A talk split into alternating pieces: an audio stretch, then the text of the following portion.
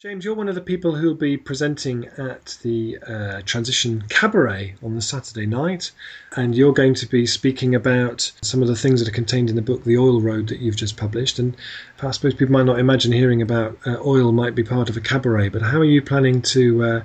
to uh, to discuss that in a cabaret context? well, I think it's uh, one one of the uh, key things is stories, making making people or making ourselves engage with uh, wider questions through through stories. And the book, which uh, is published by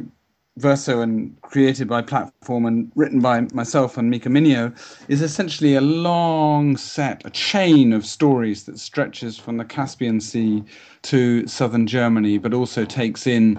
uh, important metropolises such as London and Washington and, Moscow, because it's this it's it's a set of stories which explains effectively how oil comes from the Caspian Sea over the mountains of the Caucasus on the t- on tankers through the Mediterranean,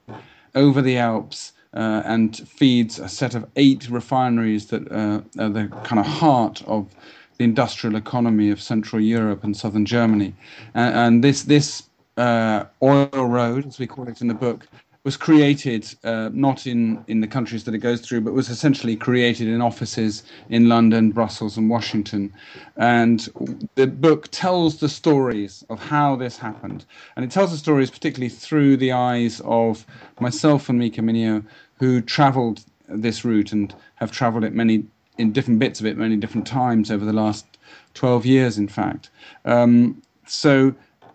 in terms of the cabaret, what I want to try and do is to inspire and uh, excite people through a set of different stories along that route and using images and perhaps a little bit of film as well to engage folks' imagination.